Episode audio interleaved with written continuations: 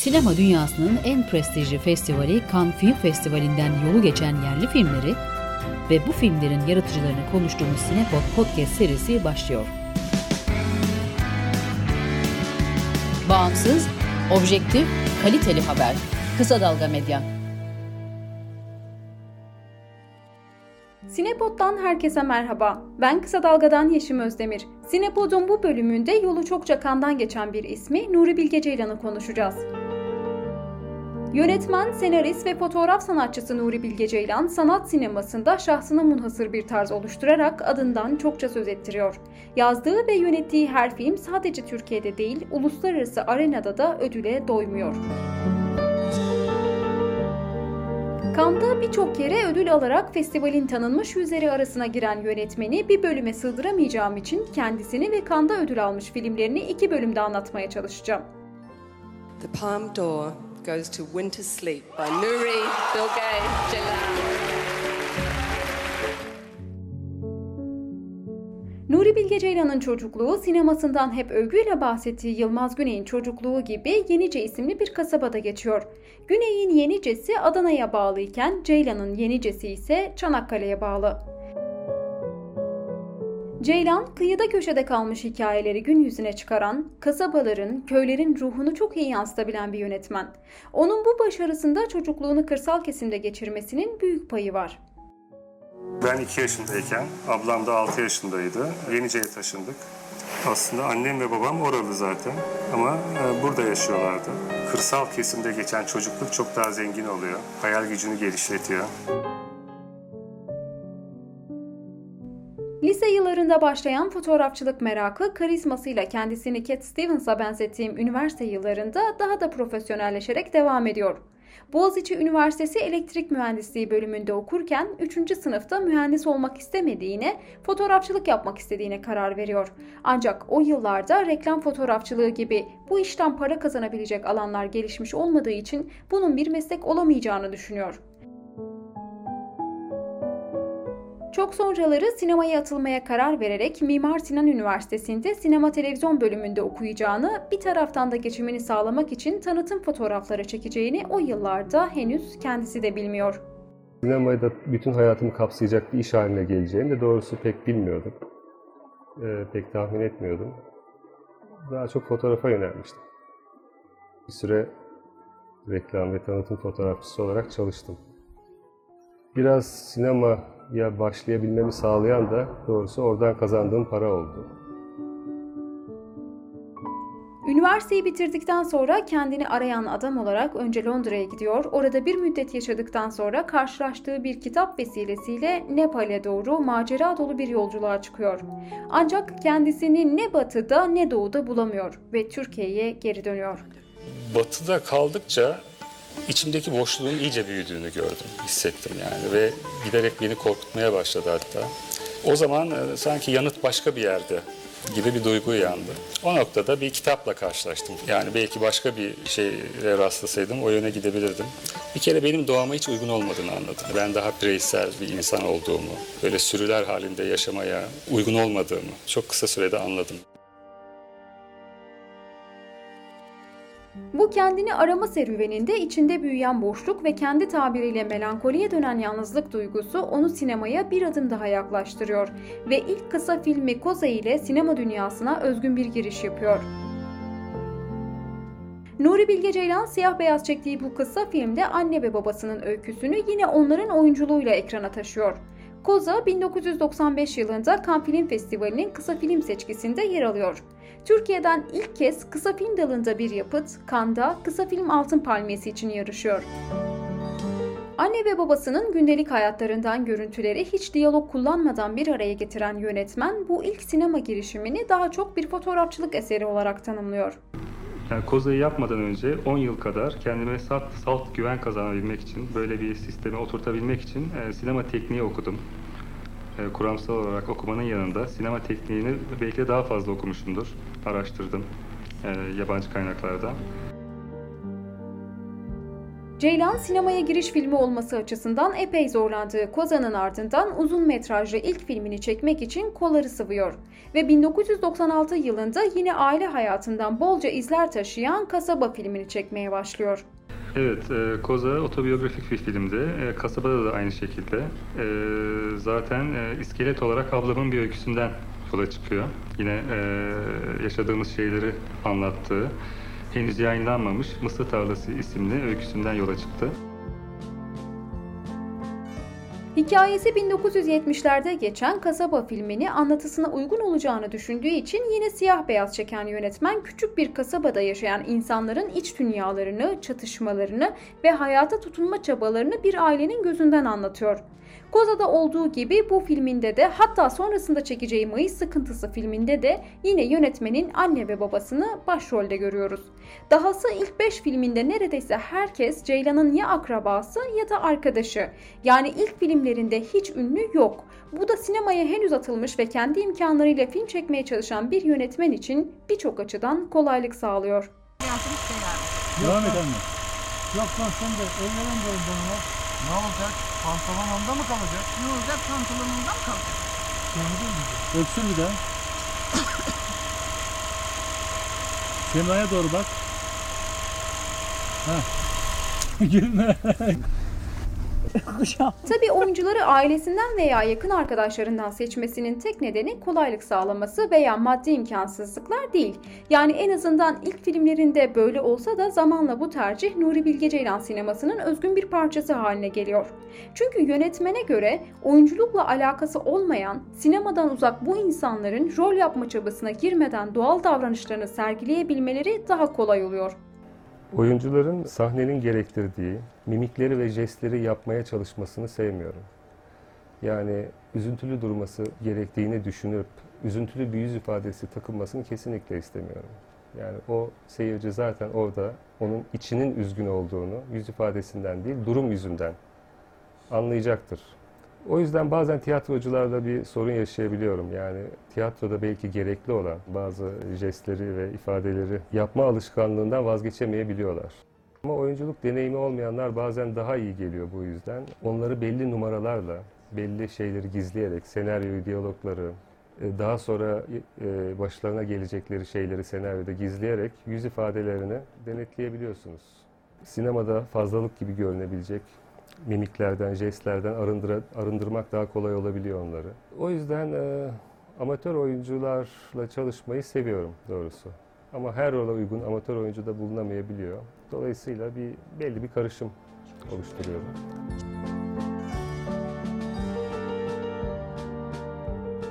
Yönetmenin doğallık arayışı sadece oyuncularla ilgili değil. Bu arayış filmin konularına ve mekan tercihlerine de yansıyor. Sıradan insanların günlük, sıradan hayatlarını kendi doğal mekanlarında perdeye yansıtıyor ve ona göre her şeyin filmi yapılabilir.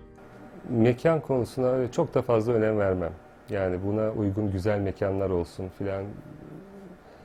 Çünkü e, en çirkin mekanda bile kameranın konacağı altın bir nokta vardır ve oradan o mekan da canlanabilir, daha fotoğrafik hale gelebilir diye düşünürüm. Üstelik hani e, kendi nitelikleri açısından çok estetik olmayan bir mekandan çıkarılmış iyi bir resim bana daha değerli gelir.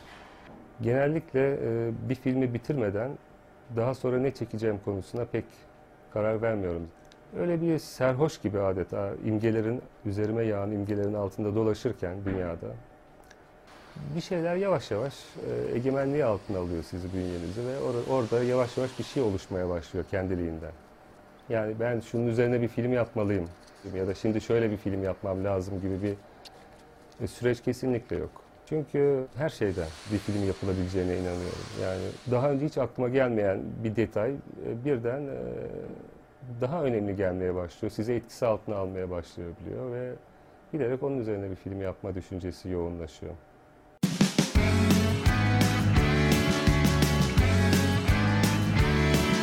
Kulağınız bizde olsun. Kısa Dalga Podcast. Yönetmen Ceylan genellikle çok küçük bir kasla çalışıyor. Hatta ilk filmlerinde neredeyse tek başına olduğu için başından sonuna tüm teknik işlerle kendisi ilgileniyor. Yönetmenlik, senaryo, kurgu, ses dizaynı gibi işlerin yanı sıra kamera başına geçip çekimleri de kendisi yapıyor. İlk zamanlarda bu çalışma yöntemini imkansızlıklar nedeniyle tercih etmiş olsa da ilerleyen dönemlerde büyük set ekibiyle çalışmaya başladığında buna alışmak ona çok zor geliyor. Çünkü o her şeyi kontrol etmeyi seven bir yönetmen. Dünya premieri Berlin Film Festivali'nde yapılan kasabanın ardından hemen hemen aynı kasla Mayıs sıkıntısını çekiyor. Bir yönetmenin büyüdüğü kasabada film çekme çabasını anlatan Mayıs sıkıntısı yine aynı kasabada geçiyor ve bir önceki filmin devamı niteliğinde. Daha doğrusu filmin içine entegre edilmiş kamera arkası görüntüleriyle kasaba filminin kamera arkasında yaşananları izliyor gibiyiz. Olsun, ama işte ölmek de istemiyorum. Ama işte Allah ölmek de izin verirse en az istemiyorum. 20 yıl daha yaşamak Ya kaçır, karış, karıştırdık galiba yine. Hay hay işte 10 milyon daha gittik sen şimdi. Ya motor mu taktın sen? Hızlı oku dediysek bu kadar da olur mu ya? Tamam mı Zafer abi tamam be ya. Şu kolay sahneyi çekemiyoruz. Zorlarında ne yapacağız ya Allah. Ya hızlı da hızlı Bu yönüyle ilgi çekici olsa da seyircide artık yeni yüzler, yeni mekanlar beklentisi uyandırıyor. Fakat bu filmdeki teknik yenilikler yönetmeni profesyonellik noktasında bir adım daha ileriye atıyor. Nuri Bilge Ceylan Mayıs sıkıntısı ile beraber hem renkli filme giriş yapıyor hem de artık dublaj yerine sesli çekim tekniğini kullanmaya başlıyor. Bu da görüntülerin doğallığıyla eksik kalan uyumunu tamamlıyor. Filmin en ilgi çekici hikayesi olan ilkokul öğrencisi Ali'nin müzikli saat alabilmek için 40 gün boyunca cebinde yumurta taşıma hikayesi Nuri Bilge Ceylan'ın arkadaşı Ahmet Uluçay'ın çocukken başından geçen gerçek bir hikaye. Bak Ali aklıma ne geldi biliyor musun? Sen bu yumurtayı okulun çıkışında bir yere sakla. Tamam Sonra giderken alırsın eve götürürsün. Her gün öyle yaparsın olmaz mı? Olmaz. Niye olmuyor? İşte İştesi ne? hilelik olur. Hilelik ne oluyor ya? Sen ne anlarsın? Ceylan çekimleri boyunca filmin adının değişeceğini, Mayıs sıkıntısının geçici bir isim olduğunu söylese de film Mayıs sıkıntısı olarak gösterime giriyor. Filmlerinde hayatın bütün hallerini kapsadığını düşündüğü Çehov'un hikayelerinin etkili olduğunu sıkça dile getiren yönetmen, Mayıs sıkıntısını çok sevdiği Rus yazarlardan Anton Çehov'a adıyor. Çehovyan anlatı tarzı özellikle erken dönem filmlerinde belirgin bir özellik olarak öne çıkıyor. Mayıs sıkıntısının hemen ardından gelen Uzak filminde de bu tarzın izlerini görmek mümkün. Bazı sinema eleştirmenlerince taşra üçlemesi olarak da tanımlanan Kasaba, Mayıs sıkıntısı ve Uzak filmleri yönetmenin sinema çizgisini ve tarzını oturtmaya çalıştığı filmler. Ancak Nuri Bilge Ceylan sineması üzerine sohbet ettiğimiz sinema yazarı ve eleştirmeni Alin Taşçıyan, yönetmenin ilk filmlerinden beri bir tarzı olduğunu düşünenlerden. Hayır, Nuri Bilge Ceylan'ın stili hep vardı. Fotoğraflarında bile vardı. E, İfsak'ta e, fotoğraflarında vardı. Aynı şekilde Koza'da devam etti. Aynı şekilde Kasaba'da devam etti. Aynı şekilde Mayıs sıkıntısında devam etti. Aynı şekilde Uzak'ta devam etti. Her daim vardı. Bir filmden sonra ya bir filmle oluşmuş değil. Peki sizce bu ekol e, nasıl bir ekol? Yani e, pek çok isimden etkilendiğini zaman zaman kendisi de söylüyor ama bu etkilenmelerin yanı sıra kendinin özgün bir tarzı da oluşuyor tabii. Şimdi Nuri Bilge Ceylan e, hakiki bir estet. E, e, yani gö- görsel olarak e, bu estetiği e, nasıl daha çok hissediyorsunuz. Ya mesela e, uzaktaki kar planlarını hatırlayalım, öyle değil mi? Yahut mesela e, kasabada e, işte okuldan e, okuldan içeri girmiş, e, ıslanmış çocuğun çoraplarını asmasını, o çoraplardan akan suyun sobanın üzerinde pıt pıt ses çıkarmasını hatırlayalım. Yani bu imgelerin hemen hepsinde ortak olan bir şey var. Yani siz orada yönetmenin gözünü hissedersiniz. Ee, yani bir karakterin gözü değildir Nuri Bilge Ceylan'ın gözü. Her daim yönetmenin gözüdür. Ama mesela o bir e, uzun plan e, yönetmeni. Onun planları uzundur. O bir e, işte Sovyet ekolünden, Tarkovski'den geldiğini düşünebilirsiniz. Filmlerinde e, hayatın gerçek ritmine yakın bir zamansal akış ve görüntüler söz konusu. Duş almak ne kadar sürüyorsa işte e, gerçek zamanın içerisinde filmde de o kadar. Hatta o yüzden de tek planlar kesintisiz uzun planlar falan kullanmayı tercih ediyor. Belki de sırf bu yüzden kimi izleyici kitlesine de sıkıcı ve durağan geliyor. Yani o inandırıcılık meselesi, gerçeklik e, duygusu tamamen e, farklı şeyler bana sorarsanız. E, Nuri Bilge Ceylan e, bazı e, şeyleri e, hiç kullanmaz mesela. E, yani onun böyle bir e, nasıl diyeyim size hani şu an burada e, olan biteni e, anlatmak e, ve onun e, politik etkisini ölçmek gibi bir derdi hiç yok bana sorarsanız. Anlatmak değil göstermek istiyor çoğu kez. E, Öyle zaten. Zaten dediğim gibi görsel bir yönetmen de o demek. Nuri Bilge Ceylan sinemasındaki zamansal akışla ilgili sinema yazarı ve eleştirmeni Atilla Dorsay da bir röportajında geçmekte olan zamanın duygusunu veren bir sinema demişti. Şimdi tekrar yönetmenin Uzak filmine dönelim. Uzak, biri taşralı, diğeri kentli iki bireyin hayata tutunma çabalarının kesiştiği bir film. Ve tabi tutunamayan bu iki karakterin çatışan gündelik dertlerini de görüyoruz. Diğer filmlerinde olduğu gibi Uzak'ta da yönetmen olaylara odaklanmaktan çok karakterlere odaklanıyor. Çünkü olaylara odaklanmanın karakterleri tanımanın önüne geçeceğini düşünüyor. Karakterlerin içinde bulundukları durumları güçlü oyunculuk performansları yerine mimiksiz, durağan bir oyunculukla ve asgari düzeyde diyalogla aktarıyor. Bu yöntemle izleyiciyi karakterin iç dünyasına çekerek izleyicinin karakteri iyi tanımasını sağlıyor. Mayıs sıkıntısının son sahnesinde Safet karakterini oynayan Mehmet Emin Toprak, kasabada daha fazla yaşayamayacağına karar veriyor ve elinde çantasıyla uzunca bir yolda yürüyordu. Uzak filmi de aslında bu sahnenin devamıyla başlıyor. Bu kez Yusuf karakteriyle karşımızda olan Toprak, yaşadığı kasabadan ayrılıp İstanbul'a iş aramaya gidiyor. Ancak misafir olduğu akrabası Mahmut tarafından pek hoş karşılanmıyor. Sen salonda sigara mı içtin? Hayır, içmedim. Oğlum yalan söyleme geldiğimde içerisi leş gibi sigara kokuyordu. Halların üstlerinin üstünde küller, izmaritler. Ya geçenle beraber odada içtiydik ya, herhalde artık içiliyordur diye bir tane Bak içmişimdir oğlum. belki. Azıcık yüz verince hemen cıvıtıyorsun. Sana kaç sefer tuvaletten çıkınca sifonu çek demedim mi? Demedim. Bunu demem mi lazım? Nuri Bilge Ceylan'ın kuzeni olan ve ilk üç filminde oynayan Mehmet Emin Toprak, Uzak filminin yarıştığı Ankara Film Festivali'nden jüri özel ödülüyle dönerken yolda kendi kullandığı araçla trafik kazası geçiriyor ve bu kazada hayatını kaybediyor. Uzak filmindeki performansıyla daha önce de Antalya Film Festivali'nde en iyi yardımcı erkek oyuncu ödülünü alan Mehmet Emin Toprak, ölümünden bir yıl sonra 2003 yılında rol arkadaşı Muzaffer Özdemir ile birlikte Cannes'da en iyi erkek oyuncu ödülüne layık görülüyor.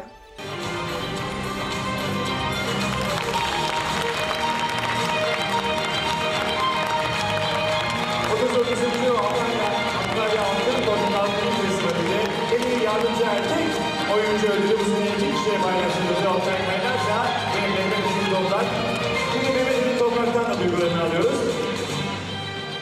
Ee, bu ödülü bana layık gören jüri ödüllerini, jüri Üyelerimize çok çok teşekkür ederim. Daha yeni evlendik. Bu festival bizim için bir sinema şöleninin yanında e, bir balayı gibi geldi. Uzak filmi 2003 yılında Cannes Film Festivali'nde Nuri Bilge Ceylan'a da büyük ödülü kazandırıyor. Monsieur le Président, à vous la parole. Grand Prix Uzak Nuri Bilge Ceylan.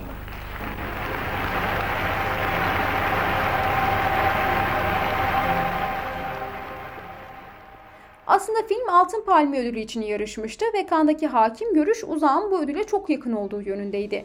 Altın Palmiye'den sonra festivalin ikinci büyük ödülü olan ve 1995 yılı öncesinde jüri büyük ödülü olarak bilinen bu ödülü alan yönetmen Ceylan, ödülü Yılmaz Güney'e adıyor. Yılmaz Güney 21 yıl önce Şerif Gören ve kendisinin ortak çabasıyla çekilen Yol filmiyle Kanta Altın Palmiye ödülünü almış ancak ödülü ülkesine getirememişti. Nuri Bilge Ceylan bu trajik bağlantıya atıfta bulunarak ödülü Yılmaz Güney'e adıyor. Ceylan o yıllarda Sedef Kabaş'ın Sesli Düşünenler programında konuyla ilgili duygularını şöyle dile getiriyor. Sonrasında ödülünüzü e, Yılmaz Güney'e ithaf ettiniz. E, neydi burada anlatılmak istenen? Bu e, bir gönül borcu muydu? Onun yol filmiyle açtığı yolda ilerlemenin bir neticesi olarak ya da bir vefa mı? Ya da kıymet bilmeyenlere bir stem mi? Neydi? Valla belki de hepsi birden. Çünkü Yılmaz Güney'in özellikle Cannes Film Festivali ile e, bir kader bağı var. Trajik bir bağ bu. E, Altın Palmiye almak gibi bir onura eriştikten sonra ülkesine asla dönememiş olması e, bana çok trajik gelen bir şey. Üstelik ülkesini bu kadar seven bir yönetmen. Birçok festivalden ödülle dönen Uzak filminden sonra yönetmen filmlerinde teknik ve biçimsel bir dönüşüme giriyor. Artık farklı mekanlar, farklı yüzler, daha büyük kaslar, dev prodüksiyonlar devreye giriyor. Bu değişimler silsilesi ilk defa İklimler filmiyle başlıyor. Konu ve mekan tercihleri, cesur sevişme sahneleri, sert aksiyonlar içeren sahneler izleyicinin Ceylan sinemasında pek rastlamadığı unsurlar. Ancak asıl sürpriz yönetmenin bu defa başrol oyuncusu olarak ekran karşısına geçmesi. Hem de eşi Ebru Ceylan'la birlikte. Aslında bu onun ilk oyunculuk deneyimi değil. Daha önce bir arkadaşının kısa filminde oynuyor. İşte o kısa filmden sonra ilk defa kendi filminde oynuyor. Ah, ah.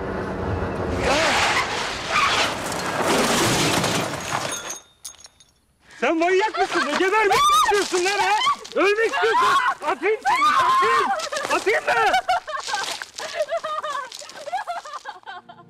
İkili ilişkilerin mevsim mevsim değişen dinamiğini izlediğimiz İklimler filmi 59. Cannes Film Festivali'nde yine Altın Palmiye adayları arasında yarışıyor. Ancak yönetmen İklimler filmi ile festivalin bağımsız ödülleri arasında bulunan Uluslararası Sinema Eleştirmenleri Federasyonu ödülünü kazanıyor.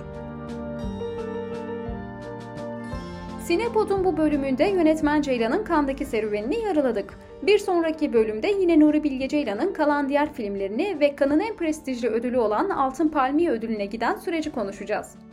Kısa Dalga Podcast, Kısa Dalga Haber sitesine dönüşüyor. Artık podcastlerin yanı sıra video, haber ve araştırma dosyalarıyla yayında olacağız.